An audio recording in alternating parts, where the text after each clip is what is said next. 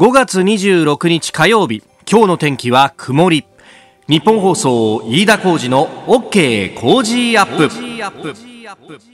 朝6時を過ぎました。おはようございます。日本放送アナウンサーの飯田浩二です。おはようございます。日本放送アナウンサーの新業一華です。日本放送飯田浩二の OK 工事アップ。この後8時まで生放送ですさあ、まずは電車の情報ですね。えー、小田急小田原線が止まっています。はい。えー、小田急小田原線は祖師ヶ谷大倉駅で発生した人身事故の影響で、共同駅と成城学園前駅の間で現在運転を見合わせています。小田急電鉄によりますと、運転再開は6時20分頃の見込みです。ご利用の方、ご注意ください。はい。えー、ちょっとね、通勤通学早めにという方は影響あるかもしれませんし、まあ、電車動いても、しばらくはこの時間帯だだとダイヤの乱れ続くかもしれませんね。小田急線ご利用の方はちょっと早めに今日は出た方がいいかもしれません、まあ、ここ福福線の区間ではあるんですが多分今のところは全部止めて検証等々を行っている可能性がありますね、えー、また運転再開など情報入り次第、えー、お伝えしてまいります。まあ、昨日緊急事態宣言が解除になって、はいで、まあ、あの、会社によっていろいろですけれども、それこそ判断の早いところはもう今日からじゃあ出てこいみたいなね。そうするとそこでこの小田急線が止まってるっていうのは、出花くじかれるような形になるかもしれませんけれども、ね、本当ですね。えー、えー、テレワークがじゃあ終わるのかというところ。まあ、あのね、後ほどニュースのところでも詳しくお伝えしますけれども、まあ、基本的にはテレワーク中心でもこの先もやってねというようなことは、まあ、昨日のね、総理の会見などでもありましたけれども、あのー、昨日さ、あの、会社終わって、で、家でちょっと仕事をしてたら、まあ、あの、メールが来て、はい、で、うちの会社も、緊急事態宣言が解除の後はどうするんだというのが、確かあれは総務局長名かなんかでね、えー、メールが届いてましたけれども、まあ基本的にはもう今もね、えー、解除はあるけれども、原則在宅勤務解除だけど、在宅、テレワーク、時差出勤などの活用ということで新たな勤務シフトを構築するんだと。はい、で、えー、ペーパーレス化の徹底だとか、えー、会議は原則オンラインとか、ね、えー、そういうところはこう変わんないというですね。えー、まあ、あのー、会社によってはいろいろまちまちだと思いますけど、どうですか、お宅の会社は。今、今までだったら、あの、電車に乗りながらラジオを聞いているよっていう人結構いたんですけれども、じゃあこれから先どうするんだというね。ええー、いや、これね、結構こう、まあ、なんというかですね、えー、働く方もそして働かす方も味を占めたところはあったりなんかして、うん、やっぱほら起きる時間が楽になるじゃないっていうのが一つあるじゃないですか。そうですね。一方あの会社によってこれこう規約がいろいろ違ったりするんですけど、これあの場合によってはなんですが、あのテレワークにすると残業つかないっていうところも結構あるじゃないですか。そうするとあの我々ね残業で稼ぐみたいなこう勤務体系だと非常に辛いんだけど、あの会社からしたらおその分賃金浮いちゃうじゃない？なんつって。あ確かにね。ひょっとしたらその分交通費も浮くかもねみたいなね、えーえー、ことになってくるとまあ働き方って変わってくるなと。ねいやこれでもねなかなかあの取材とかができづらくなっているので、はい、その辺っていうのがねそれこそパラリンピックの取材なんていうのはほとんどね。もう今ほとんどできていないですね。大会も相次いでやっぱり中止ですとか延期っていうことになってますのでね。うん。まあその辺が変わってくるとかあるいは、えー、6月19日から、えー、プロ野球も開幕ということになりますんで、はい、日本放送シュワップナイターこれからスポーツ部のアナウンサー忙しくなるよ。そうですね。もうここからどんどん取り返していかなきゃならないからね、えー、えー、まあその辺も含めていろいろ働き方が変わる、えー、この1週間になるかもしれません、えー、うちどうなってるよっていうのをね、えー、教えてください。まああのいろんな工夫とかも。そうですね。ね、ええ。ー、お互いちょっと情報交換していきましょうさあ最新ニュースピックアップいたします。スタジオ長官各紙入ってまいりました。まあ今日は緊急事態宣言全面解除という見出し。まあ、全紙一面トップ、一般紙は全紙一面トップとなっております。まあ、ここから大展開と、昨日のね、総理の会見があり、で、さらに、この先のね、基本的な対策であるとか、そして、今週の水曜日ですから、明日閣議決定の予定の第二次補正予算案について、などなどを書いてあります。まあ、昨日の会見でも、この二次補正についてもですね、大きく、報道もされましたし総理も会見でも言及をしておりました、まあ、事業規模では100兆円規模ということ、まあ、いつからこの事業規模っていうやつをですね前面に押し出すようになったんだという話なんですが、まあ、これにはですねあの政府がちょっとお金を出したりとかあるいは信用保証などをして、えー、民間がこれだけお金を出すだろうとかかもしれないとか、まあ、そういったことも加味された数字となって全体が積み上がるとこのぐらいという数字が出てきておりますので、まあ、あのこの数字よりは、えー、え政府の財政支出によって直接 GDP が押し上がるといういわゆる真水と呼ばれるところが、まあ、いくらぐらいになるのかというのもですね、えー、一つポイントになってこようかと思います。えーまあ、そのあたりが、あまあ、前回の一時補正では、えー、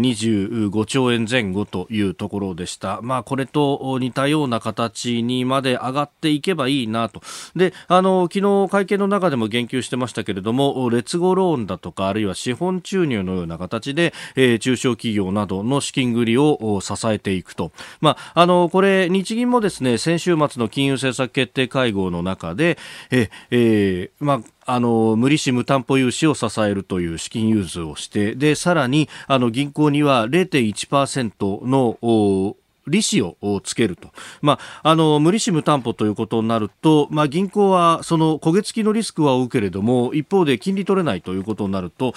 商売的にはね、えー、損をするだけということにもなってしまいますんで、まあ、そこの部分に利子をつけると、えーまあ、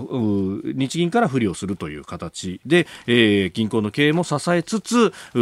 どんどんと金を回してもらうと、まあ、これあのメールなどでもいただくのがですねそうは言ったってもう新金の窓口とかパンクしてますよと。これ以上何やらすんだというような指摘もあったんですがこの新金の窓口がパンクするより前に、えー、もっと前にですねあの政策投資銀行とか商工中金とかの窓口はもっともっと前からすでに、えー、てんやわんやの状態になっていたと、まあ、あの一番最初に資金繰りがきつくなってきたのは、まあ、観光業であったりとかあるいは、えー、飲食業は、まあ、あの全業態から見てもおキャッシュフローといって、まあ、当座の運転資金のお大体1か月ぐらいしか持たないというふうにも言われていたのでいやその辺やっぱりもともと資金繰りが厳しかったところというのはもう駆け込み寺のように、えー、政府の政策投資銀行であるとか、えー、商工中金などの政府系の金融機関にすでに駆け込んでいた。で、やっぱり審査が滞るっていうんですよね。で、そこの部分で、まあ、渋滞してしまうので、もう、あのこれ以上さらにっていうのは厳しいと。だから、あの、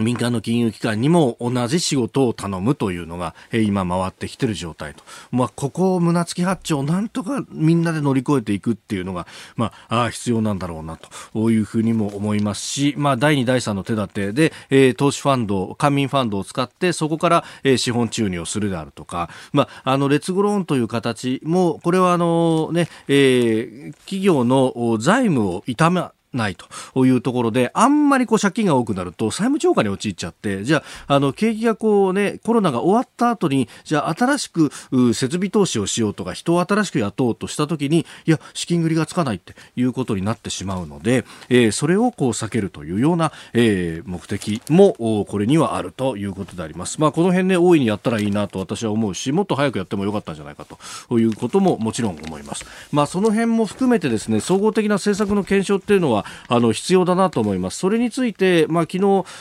記者から質問などもあったんですけれども、まあえー、今すぐやるもんじゃないというふうに総理は答えたと、まあ、まあ、それ気持ちもよくわかるんですけれども国会が閉じたあたりからですねそろそろやってもいいんじゃないかなと。6月の半ばぐらいからですね。え、えー、じゃないとこれあの総括をしないまま今度新しいですね、第2波が来てしまうということになると具合が悪いんじゃないかなと非常に思います。えー、そして気になる記事として、まあ、あの時間もあまりない中なんですが、えー、これは一つあるんですけれども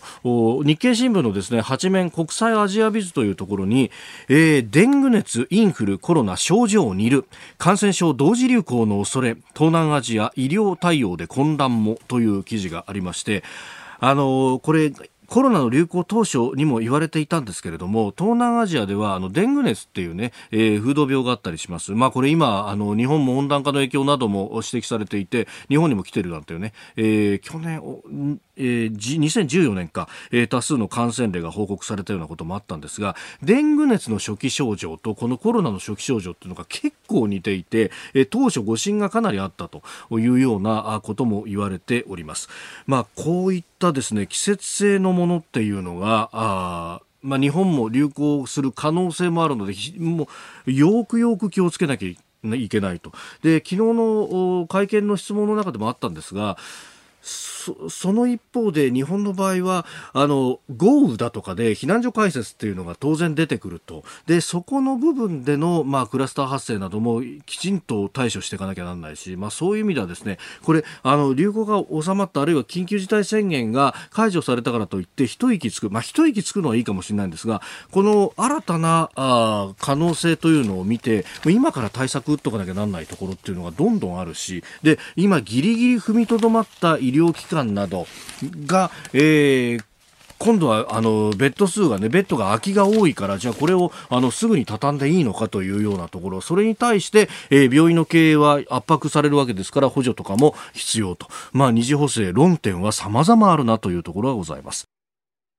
あなたの声を届けます。リスナーズオピニオン。このけ工事アップは、リスナーのあなた、コメンテーター、私、田新業アナウンサー、番組スタッフ、みんなで作り上げるニュース番組です。ニュースについて、えー、ぜひご意見を寄せください。今朝のコメンテーターは、ジャーナリスト、有本香里さんです。えー、まずはあ、東京都の休業要請の緩和、そして緊急事態宣言の全面解除、えー、東京都、首都圏と、そして全国というところを解説をいただきます。えー、そして、えー、黒川、東京高検検事長の処分について、えー、法務省と検事総長の判断と述べると、えー、昨日の総理会見でもそれに対しての言及がありました。それからネット上の誹謗中傷についてさらに香港でのデモ全人代というところも取り上げてまいります。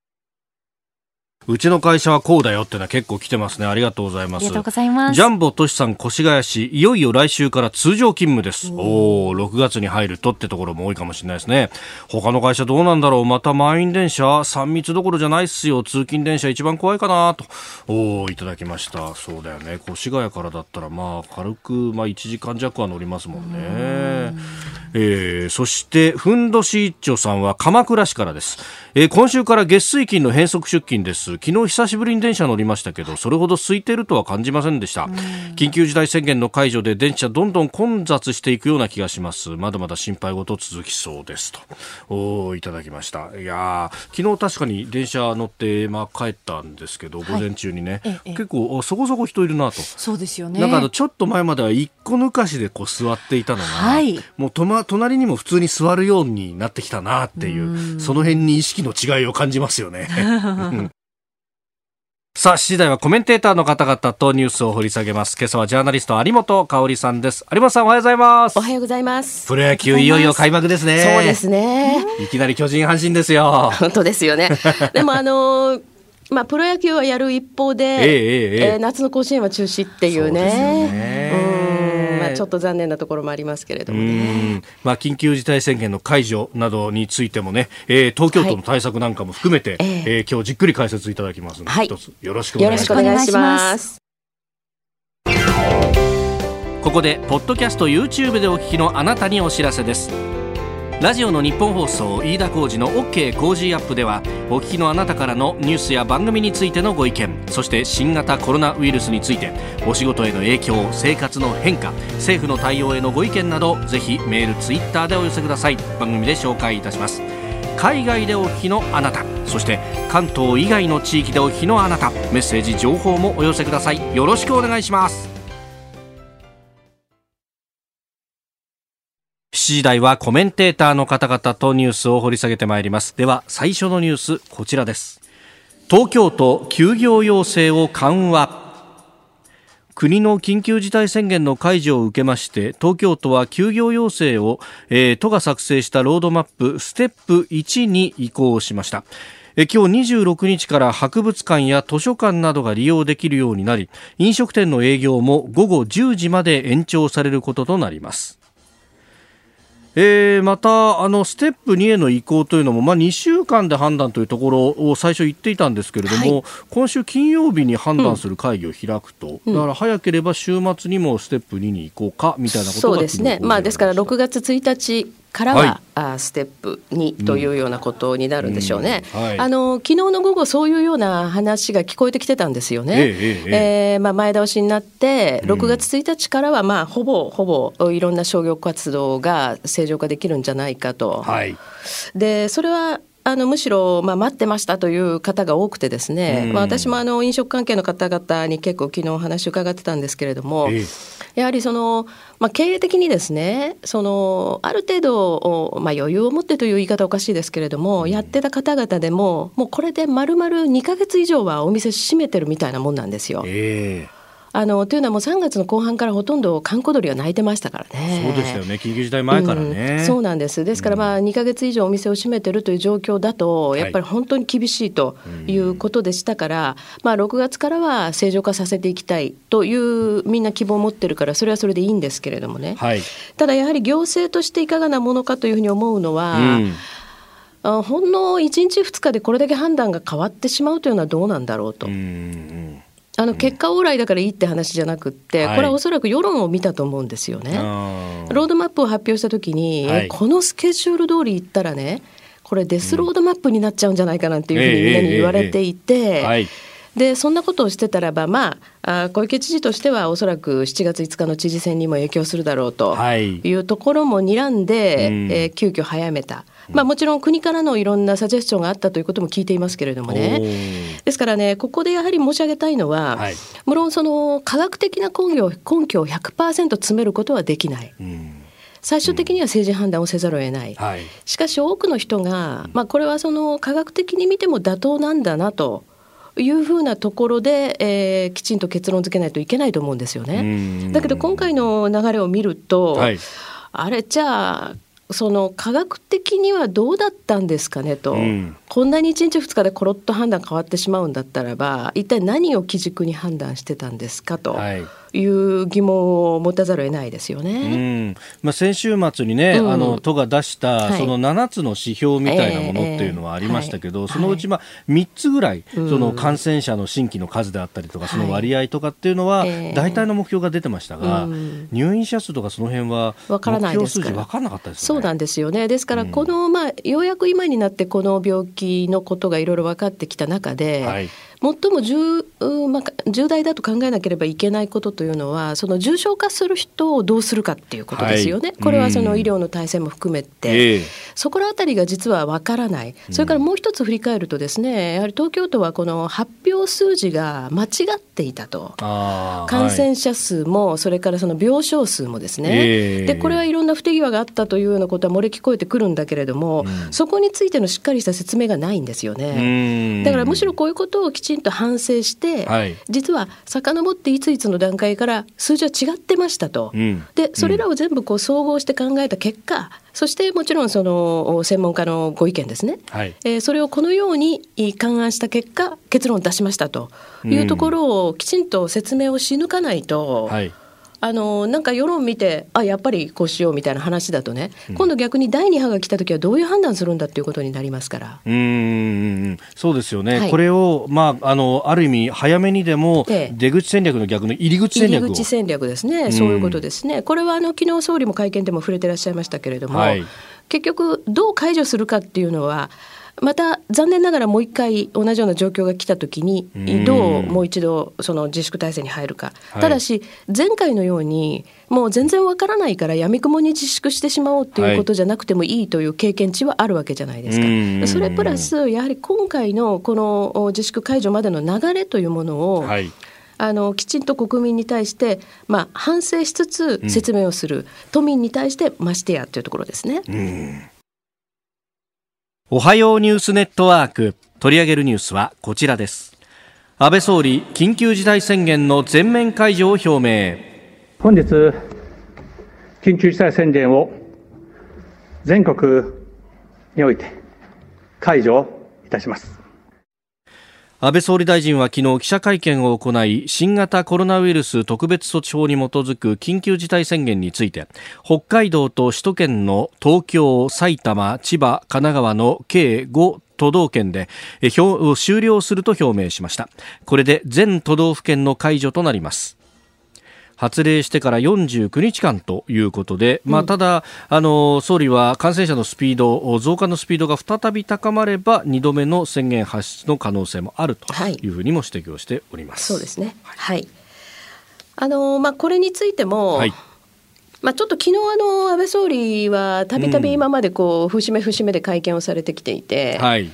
中では比較的ちょっとこうお疲れが見えなかったかなっていう感じがしましたね。うんうんうん、ちょっと今まではやっぱり総理ご自身がだいぶ疲れてらっしゃるんじゃないかという雰囲気もありましたけれども、えーはい、なんとなくこうさっぱりされたような印象を受けました。うん、で、はい、なぜ私はそういうことを言うかというとですね、えー、やっぱりこれあの解除するというのはこれで終わりですよっていうことではなくてここから新たに始まるわけですよね。であのまあその新しい生活様式っていうことを随分おっしゃってるけれども、はい、それだけじゃなくてですねその例えば人との距離を取るとか手洗いをするとかですねそういうことはもうみんな国民身についてきてはいるんですけれども、えー、そうじゃなくて私今やっぱり問われているのは、うん、まさに政治的にねこれから日本が要するに外国というものとどう付き合っていくかっていうことも新たに構築していかなきゃいけないという岐路に立ってると思うんですよね。今回、まあ、あの外国からまあ疫病をやってきたと、はい、これに対してその国境を閉めるかどうかという判断が、まあ、残念ながら日本はちょっと遅かったというふうに私は思っているんですね。はい、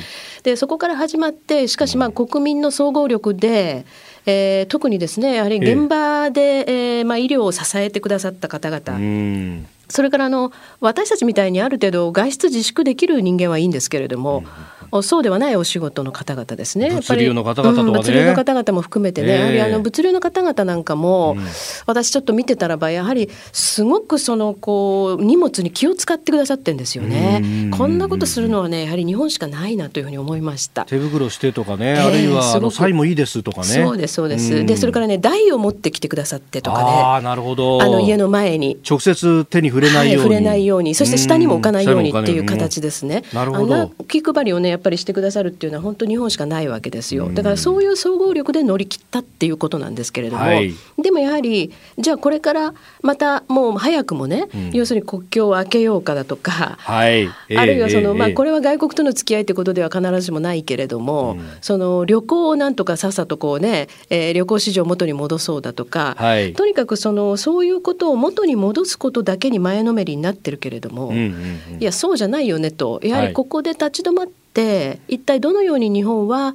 世界と関わっていくのかっていうことで、まあ、今世界の情勢も非常にあの、まあ、緊迫した状況に実は向かっていますからね。そう、ねはい、まあ、そういうことも含めて考え直さなきゃいけないところに来てるんだけれども、まあ、そういう意味でですね、その安倍総理が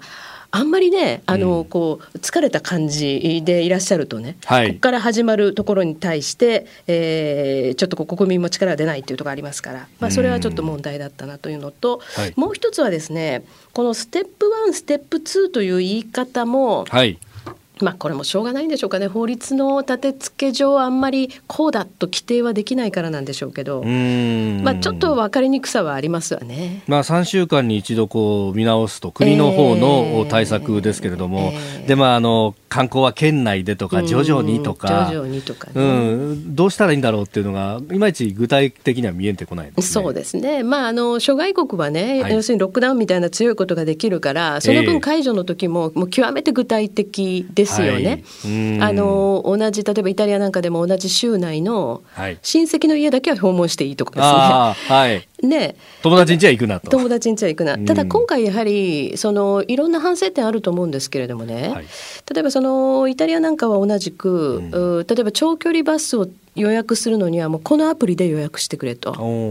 あと先ほど飯田さんが台湾のあの、はい、プロ野球のね、ええ、話をしてらっしゃいましたけれども、はい、要するにどのように人の動きというのをモニターするのかっていうことですよね。え、台湾はねプロ野球の入り口のところで実名だし、はい、どこ行ったかっていうのも全部提出させると。えー、まあ台湾の場合は、えー、虚偽の申告をこの、まあ感染ルートを追うための、うん、まあ問い合わせに対して虚偽の申告したら100万ぐらいの罰金ですからね。まあ、ですからそういうね、はい、あの事例も含めて、えー、こういう事態の時に、うん、ある程度いろんなことに制限をかけるというね、はい、法律の整備をどういうふうに今後していくのか。っですね。あるいはその人の動きをトレースするためにいろんなシステムあるわけじゃないですか。はいそれをどういうふうにうまく使っていくのかっていうようなことですね。それからあの、まあ、給付金等々をね、えーまあ、速やかに出すためにも、はい、まあ、そのマイナンバーとの紐付けの問題だとか、えー、あのつまり日本はなかなか個人を国なり行政がその掌握できないという状態が続いてきたわけですよ。でこれは、まあその人権や自由とのね兼ね合いというのはあるかもしれないけれども、やはり非常事態に陥った時にどのように逆に速やかに掌握できるのか。っていうことですよね。うん、まあ私の権利主権の制限っていうのが非常にこうできづらいというか、はい、まあほぼこれあの不可能に近いようなそうですね、ね、それをある意味こう世の中の空気を変えることで 行動を変えたっていう。そうですね、まあ、それ日本モデルと言えないこともないけどやっぱりこれちょっと窮屈だったところはあったよなっていうそうですね。だからその空気を読むという日本人特有のね、能力を最大限発揮しての日本モデルですから、はい、日本モデルといったところで他の国は全く参考にはできないモデルですよこれは。日本だけでしかできないモデルなんですよね、はい、まあ、そういう意味でそのままでいいのかってことなんですね。それとさっき申し上げたように今後じゃあもう一度その国境を開いていくタイミングを一体どうするのか、はい、それからその検疫の体制とか水際ですね、こういうものをもう一回抜本的に考え直すところにも来てるんじゃないか、あるいはその観光に関してもですね、はい、今までのようなイケイケどんどんのインバウンドでいいのかどうかですね、こういうふうなことをその総合的にもう一度判断して新たにやり直すスタート地点に立ったっていうことじゃないでしょうか。う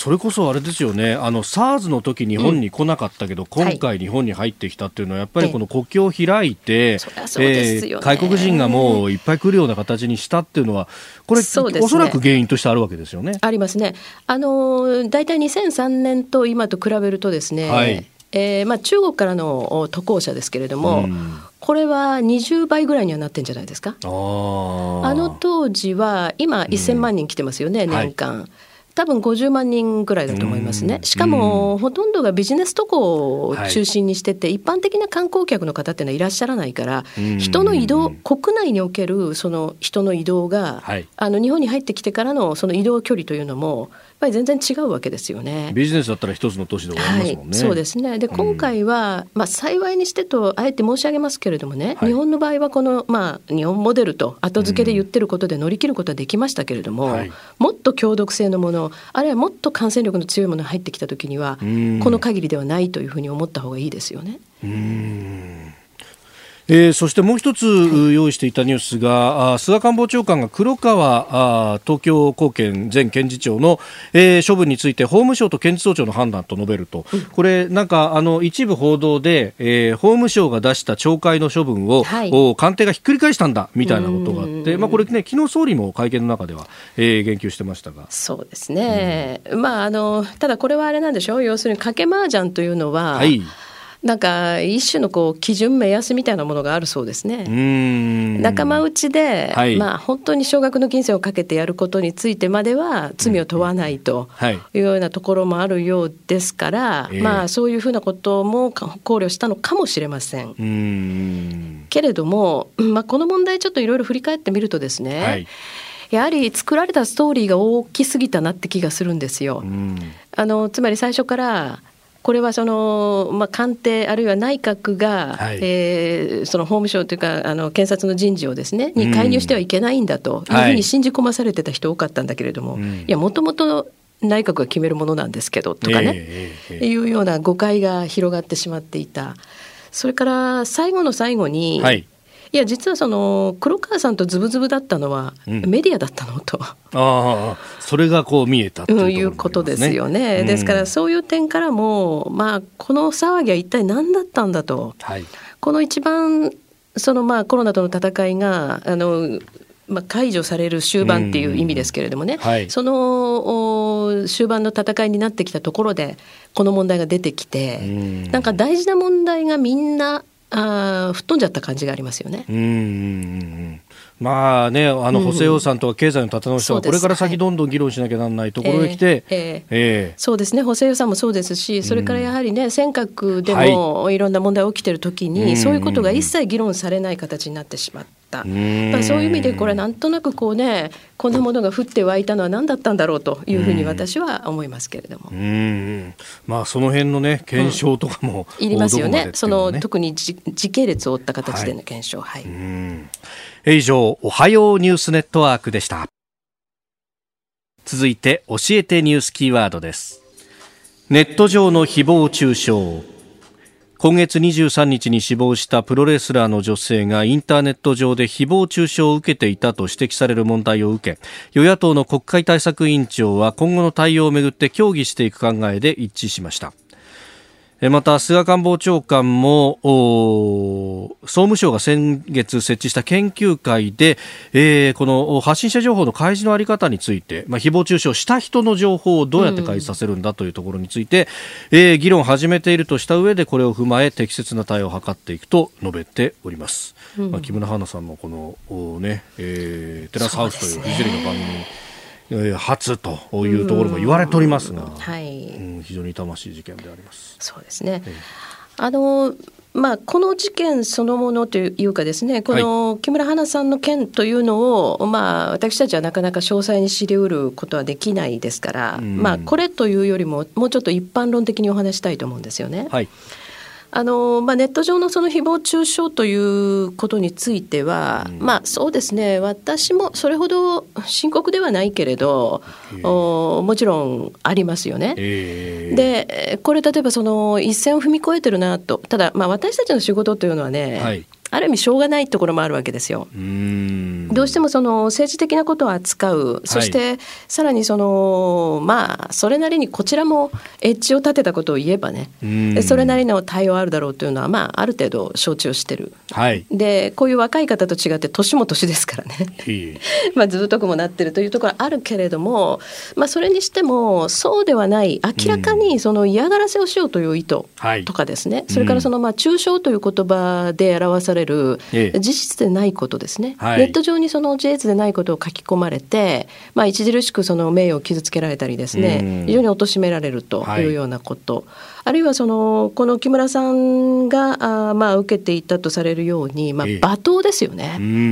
ちょっと面と向かっては絶対言えないだろうというようなことをネットだと、はい、なんか気軽に書き込んでしまう人たちがいるとこういうことなんですけれども、はい、まあ、こういうふうな事態があった時に私も感じているのはですねこれなかなか実はその発信情報を開示してほしいというふうに例えば SNS の会社に頼みますよね。はいこれかなりハードルが高いのと時間めちゃくちゃにかかるんですよ。えー、えー、えー、もう物事が散々終わって散々経ってからじゃないと実は開示されないんですね。はいですからそういう意味でもちょっとこのあり方についてまずピンポイントで議論を進めてもらったらいいんじゃないかなというふうに思います。あの全体をね何らかの形で規制しようというのはなかなかそれこそまたハードルが高いと思うんですよね。はい、ですからこの情報開示のあり方に関して、というところにまず的を絞って、はい、それをやるということは必要だと思います。やはりね、その匿名性っていうのはネットのいいところでもあるんですね。はい、あのいろんなこう内部の情報が出てきたりですね、あるいは思い切ったことが言えるというのは決して私は悪いことじゃないと思うんだけれども、一方ではさっき申し上げたように面と向かっては人に決して言えないようなね。はい言ってはいけないことを言ってしまうっていう世界があるわけですよね、うん。えー、これをやっぱりできるだけ止めるという方向はあっていいんじゃないかというふうに思います。まあ、これね、運営会社に対してその通報のスキームとかがあるなんて言いますけど、これ、あの、明らかにこれは差別的な発言だったりとか、誹謗中傷だろうというものを通報しても、えー、われわれの規定にはあの、反していませんでしたみたいな、そうそうその会社の基準ですからね。ねで、まあ、ある部分に対してだけ非常に厳しかったりもするわけですよ。その辺の基準が不透明ですよね。そうそう、それはまあ民間企業がね、はい、あの勝手に決めていることだし、えー、これはなかなかね、さじ加減はあのいずれにしても難しいと思うんですよ。ですから、やはり私はまあこれはそのその情報開示の請求があったときに、どのような体制で答えるかっていうことだけ、もうちょっとルール化あしてもらうっていうことはあっていいと思うんですね。うん。うん。まあねあのこっち受けた方は、はい、そのどんなものがあったのかっていうのを、うんうん、まあ記録に残したりとかをしながら、はい、ね手間をかけて、はい、えー、情報開示請求まで持っていくということになるわけですもんね。はいそれとねこれはそのネット上の誹謗中傷という今日はニュースキーワードですけれども、はい、この誹謗中傷ということ、まあ、ネット上のっていうのをちょっと除いて考えるとですね、えー、例えば私たちも気をつけなきゃいけないのは、はい、やっぱりそのメディアマスメディアを通じて発信するという場合にも、うん、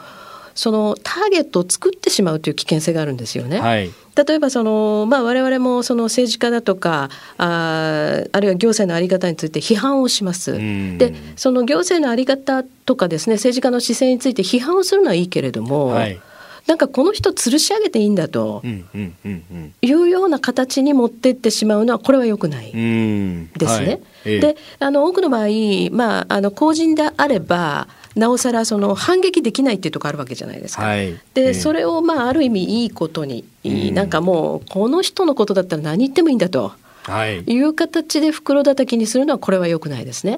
あの批判は鋭くするべきだと思うけれども、はい、それを踏み越えてしまっているメディア側のその姿勢というのはあどうなんだということも同時に反省しなきゃいけないこととそれから最後にあえて木村さんのことを言うならば、はい、この木村さんが出演していたとされるリアリティショーというものが、はい。実はこれリアルじゃないですよね多分、演出が入っているとされてますよね。で、要するにヒールだったんですかね、この人がということでしょうか、まあ、あのそのね、プロレスラー、女子プロレスラーの役回りはヒールだし、うん、まあ、それを延長した形で、うん、まあ、そのキャラクターでやっていたっていうことなんです、ね、まあ、かなりね、激しい言葉を使ったりというのも、そういうところがあったんじゃないかという話も、ね、なるほどね。ですから、まあ、そういうものをね、やっぱり真に受けてしまう人というのもいらっしゃるので、はい、心当たりも、そのメディア側もただただなんかをね、表現を規制しろっていうことではないですけれどもね、やはりこれが与える影響っていうのはどうなのかということを、を考えて、うん、まあ、番組作り等々していく必要があるんじゃないかなというふうに思います。それこそ20年前の映画でトゥルーマンショーとかでもこれ警鐘鳴らされてる、そう鳴らされてる問題ですよね。でアメリカではかなりこの辺りはその議論が盛んだったところですしね、うん、それからあの、まあ、日本の場合もですね、はい、え今後ちょっと気をつけなければいけないのはその個人の人格攻撃、うん、はい、これはやっぱり避けなければいけませんよね。はい。え今日のキーワードネット上も含めての誹謗中傷についてでした。えー、メール、ツイッター、あいろいろいただいてます。えー、誹謗中傷について、ラジオネーム、どんぶり奉行さん。えー、テレビの世界ではバラエティ番組を面白くするため、多少のやらせがあるのは当たり前で、それを見る私たちは理解して頭の中でフィルターに通すなり、咀嚼するなりして心のどこかに収めることが大事だと思います。名前も顔も出さずに批判すること卑怯な行為はないと思いますと。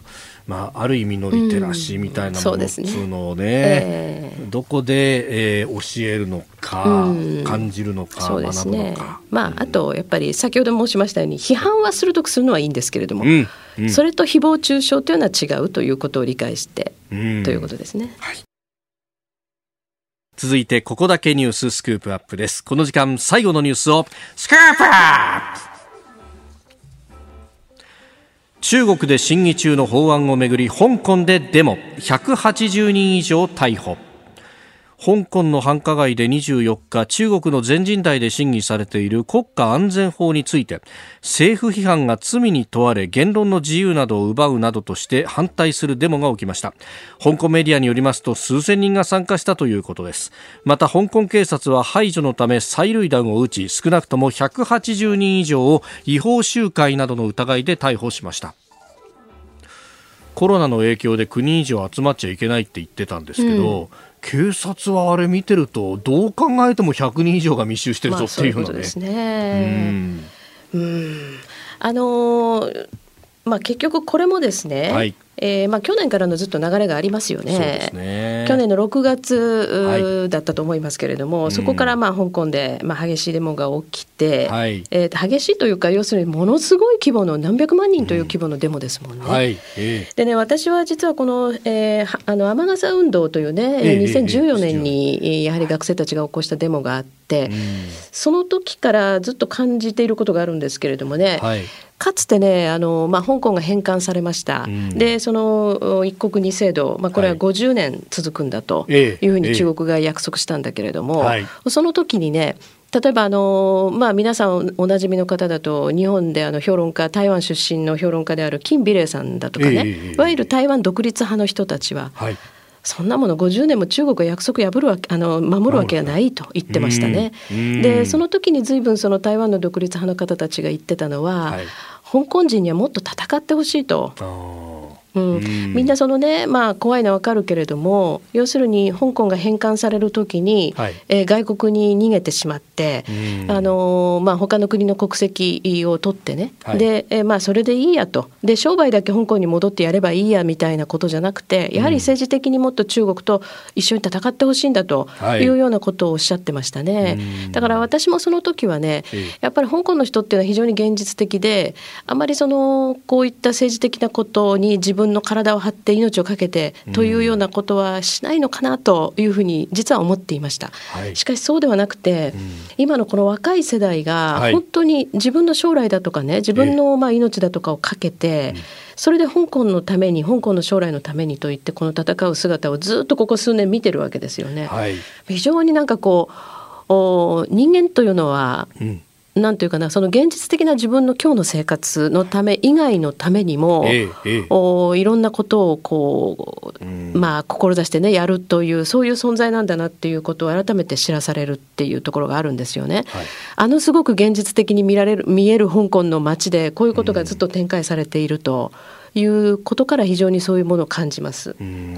でそれに反してね、はい日本なんですけれども、えー、まあ、これを応援する人たちはたくさんいる、はい、しかしやはり日本の国会の中でこのことがまともに取り沙汰されないというのは極めて残念だというふうに思います。うんあのね、諸外国、うん、まあ、アメリカはその人権法というものをもうきちんと制定して、ええ。えー、これ、弾圧に関わったような人たちは、えもう個人差の凍結であるとか、えー、その個人に対するあの制裁をするというようなことですよね。それからね、例えばその、まあ、この関連で言いますと、はい中国がまあ著しいその弾圧行為を行っているチベットだとかね、はい、えー、ウイグル人ですね、はい、まあ、こういう人たちに対する人権弾圧も、えー、アメリカはここのところも立て続けにその法律を作って、はい、えー、これに対してその制裁をするぞという構えに来てますよね。でこれはねもちろんトランプ政権になってから非常にそれからまあ議会も今共和党の特に上院が非常にリードしてるっていうのはありますけれども、うんはい、しかしね例えばその2000年代の初めにね、まあ、アメリカもどんどんどんどん中国とのビジネスに前のめりになっていた、はい、そしてアメリカ政界にもたくさんのパンダ派があの親中派と言われる人がいたんだけれども、うん。はい、でもこの時でも何らかひどい事件が起きた時は、はい、アメリカの議会とか国務省はそれなりの非難の声明を出したりですね、はい、あるいは一部その、まあ、制裁的なことですね、こういうことをやってはいるんですよ。まあ、今ほど強力ではないけれど、はい、要するにぱりアメリカとしてはそのビジネスはビジネスであるけれどもね、この理念の点でね中国のやっていること、中国の価値観こういうことは許せないってことは言わないといけないっていう気持ちがアメリカ政界の中にはずっとあるわけですよね。これに対して日本が全くそういう動きに結びついていなくて、はい、えー、今日ここに至ってるっていうことが、まあ、私はとても残念だなというふうに思います。それこそ先ほどの有本さんの言葉を借りると、実利ばっかりにこう走るというか、えー、ビジネスのこの短期的な利益ばかり、えー、目の前の利益ばっかりですね。ですからその、まあ、世界というのは、まあ、かなりだから私言ってるんですけれどもやっぱり2つの利を求めてみんなそのしのぎを削ってるわけですね。はい、一つは利益であり一つは理念ですよね、価値観ですよね。でもちろん価値観というのは多様でいいんだけれども、しかし人が人として基本的に大事にされるとい。うこと、はい、あるいは基本的な自由が保障されているということ、はい。これがない世界に私たちは落ちてしまっていいのかってことなんですね。これに対して日本の政治がものを言わないというのは、えええ何のためにじゃあ政治はあるのかということになると思います。うん大義名分みたいなものそうですね。うん。まああの世界中でこの中国の一連の人権弾圧、えー、香港だけじゃなくて、はい、チベットやウイグルに対してというところも含めてですね、さまざまな調査が出てきている、調査報道も出てきている。はい、はい、ね。あのまあこうね中国の部品いろんな部品をこう集めて、うん、まあ、各国製品を作るんですけれども、そのじゃあ部品の作られ方っていうのがどうなんだっていう、ね、そうですね。まあこれはあのちょっと私は別のねインターネット番組で、はい、えー、ウイグル人の在日ウイグル人の方と告発をしてるんですけれども。うんあのまあ、これオーストラリアの戦略政策研究所というところが出しているレポートです。はい、ですからあの非常に、まあ、精度もある程度高いと見ていいんですけれども、この中に多くのそのグローバル企業の名前実名が出てきてですね、はい、そのグローバル企業は、まあ、意図していなくてもそのウイグル人のまあ、一種の奴隷労働ですね。強制労働によって作られた製品を一部サプライチェーンの中に組み込んでるんだと。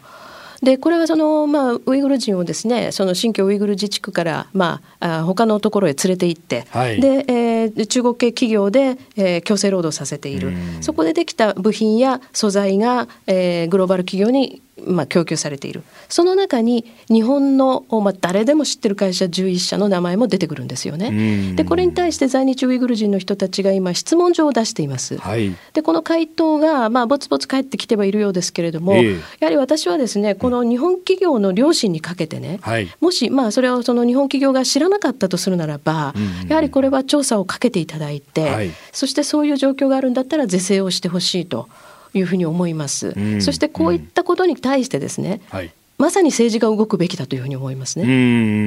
ん。そうですよね、うん、人権というところも人権というところもそうですし、えーえ。ー、やはりそういうもので私たちのね、はい、えー、使うものが成り立ってていいのかっていうことですよね。それこそあの少女や少年労働で服を作ってたじゃないかって言って、えーはい、そういうものは買わないようにしようねっていうフェアトレードの動きとか、はい、とまさにこれ重なり合うわけですよね。同じことですね。でアメリカはあの国内におけるその搾取労働っていうものにずいぶん90年代なんかにね批判の声が集まったりもしましたから、はい、まあ、あれは国内で移民を使ったその搾取労働があるっていうことでねずいぶん大企業やり玉に挙げられたりしましたけど結局これが今そのグローバル化している中では国境を越えてあるということですよね。はい、ですからこういうふうなことについてまさに政治が私はあの何らかのメッセージあるいはその動きを見せるべきだというふうに思いますしそれからねこの今回のコロナのこととも関わりますけれども、はい、やはりこのグローバル経済ですね、まあ、日本